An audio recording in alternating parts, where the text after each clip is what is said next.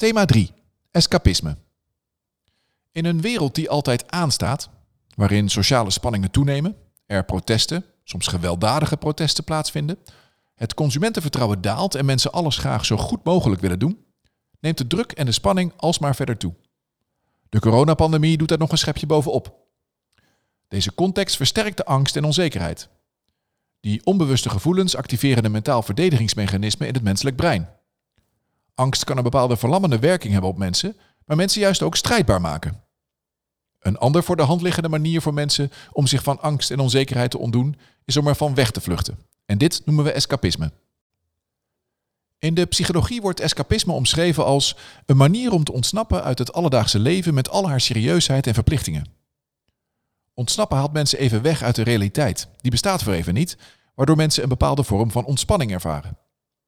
Tijdens het ontsnappen verplaatst de focus bijvoorbeeld doordat mensen zich onderdompelen in een andere, vaak fictieve wereld. Maar ontspanning door ontsnapping naar andere werelden is een complex verschijnsel. De allerbelangrijkste regel daarbij is dat de content naadloos aan moet sluiten op de psychische stemming en de daarbij horende behoeftes van de gebruiker. De tijd waarin mensen leven, en de positie op de lange golf dus, die is bepalend voor het succes. In tijden van zelfvertrouwen heeft de content vaak een versterkende functie. Maar als angst en onzekerheid toenemen, is het vooral gericht op angstreductie en compensatie.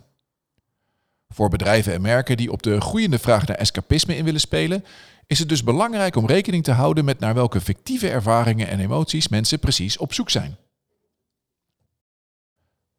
Die behoefte aan verschillende soorten content, die is ook goed terug te zien op de lange golf. Een overzicht van alle filmkaskrakers die in de Verenigde Staten zijn uitgekomen in de periode van 1939 tot 2004 maakt dat duidelijk. Zo behoren de meeste blockbusters in de lange opgaande golf tot de top van de jaren 70 tot het epische genre. Groots opgezette legendarische verhalen met vaak een held in de hoofdrol. Na die periode verliest het genre weer aan populariteit, maar vanaf 1997 verschijnen die epische films opnieuw in de hitlijsten. Het absolute dominante genre in de tussenliggende periode, dus de angstfase vanaf begin jaren 70 tot eind jaren 80, is het horrorgenre. De verklaring voor deze ontwikkeling is redelijk eenvoudig. In periodes van zelfvertrouwen identificeert de kijker zich graag met de held. Hij is dapper, moedig en wint na lange tijd de strijd. Het zelfvertrouwen van de kijker wordt versterkt. En als de onbewuste angst en de onzekerheid toenemen, wordt de ontspanning juist gezocht in filmervaringen met veel grotere en intensere angsten en gruwelijkheden. De fictie heeft dan dus niet een versterkende, maar juist een relativerende werking. Escapisme beperkt zich niet alleen tot vluchten naar fictieve werelden. Ook in de echte wereld proberen mensen aan de serieuze werkelijkheid te ontsnappen. In de jaren 70 was disco enorm populair. Uitgedost in hippe cluboutfits dansten en feesten mensen erop los om hun zorgen voor even te vergeten. Ook kan aangenomen worden dat een somberdere stemming mede verantwoordelijk is voor een toenemend gebruik van drugs. Vooral harddrugs die een verdovende werking hebben. In de jaren 70 leidde het zelfs tot een heuse heroïne-epidemie. Maar ook fantasy, nostalgie, overdaad en allerlei andere feel-good vormen die voorzien in de behoefte van mensen om hun hoofd even leeg te maken en het verstand op nul te zetten. Escapisme kent twee vormen: een passieve en een actieve variant. Passief escapisme gaat over het ontsnappen uit de dagelijkse realiteit door de rust even op te zoeken. Rust en stilte als nieuwe luxe. Even weg van continu online en bereikbaar zijn. Sommige restaurants spelen hier bijvoorbeeld op in met wifi-vrije zones. Ook ontspanningsactiviteiten als yoga, mindfulness en meditatie nemen nog verder toe aan populariteit. Het merk Rituals speelt heel mooi in op die behoefte. Niet alleen met de Rituals app, maar ook met de vorig jaar geopende flagship store House of Rituals, waar alles draait om soulful living. Een ander bijzonder voorbeeld in het centrum van Kopenhagen is Kopenhot. Een houtgestookte sauna en met zeewater gevulde hot tubs aan de waterkant met uitzicht op de haven. Of zoals ze het zelf zeggen, wilderness facilities in an urban setting. Passief escapisme gaat niet alleen over rust en stilte. Ook Netflixen of binge-watchen is een manier om even te ontsnappen. Net als jezelf verliezen in een mooi kunstwerk of in muziek.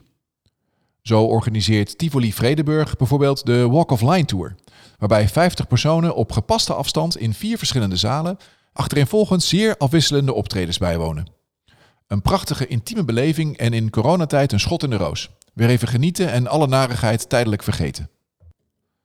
Bij actief escapisme vluchten mensen uit de werkelijkheid door te gaan voor uitleving. Dit is iets waar volop wordt ingespeeld door de gaming-industrie, waarbij duidelijk een shift te zien is van reality naar fantasy games, die de realiteit nog meer doen vergeten. Ook de mogelijkheid om in een game iemand te zijn die je in het echte leven niet bent, draagt bij aan het ontsnappen. En ontsnappen kan ook letterlijk bij escape rooms of bij de omgekeerde variant, de break-in rooms. In het geboorteland van Nintendo kunnen mensen real-life Mario Kart spelen, in een kart racen door de echte straten van Tokio verkleed als Mario. Actief escapen kan ook dichter bij huis en zo kunnen mensen zichzelf even helemaal te buiten gaan aan een zevengangen toetjesdiner bij de dessertclub in Apeldoorn. Indulgence over de top dus, iets wat ook echt een vorm van escapisme is. Technologie maakt het mogelijk om andere werkelijkheden te creëren en is daardoor een belangrijke enabler van escapisme. Met technologie kunnen mensen op iedere plek en op ieder moment ontsnappen aan de werkelijkheid, precies op de manier zoals ze dat zelf het liefste doen. Zo waren er beelden van de nieuwe Star Wars film te zien in een virtueel openluchttheater in de Fortnite game, nog voordat de film in de echte bioscoop draaide. Robotrestaurant Shinjuku in Tokio biedt hysterisch entertainment. Bizarre experiences als deze maken volop gebruik van technologie om een realiteit te creëren die in bijna niets meer lijkt op de dagdagelijkse werkelijkheid.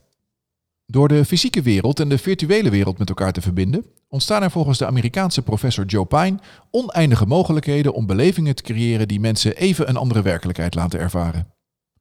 In dit kader heeft hij het over de multiverse, waarin hij verschillende dimensies onderscheidt.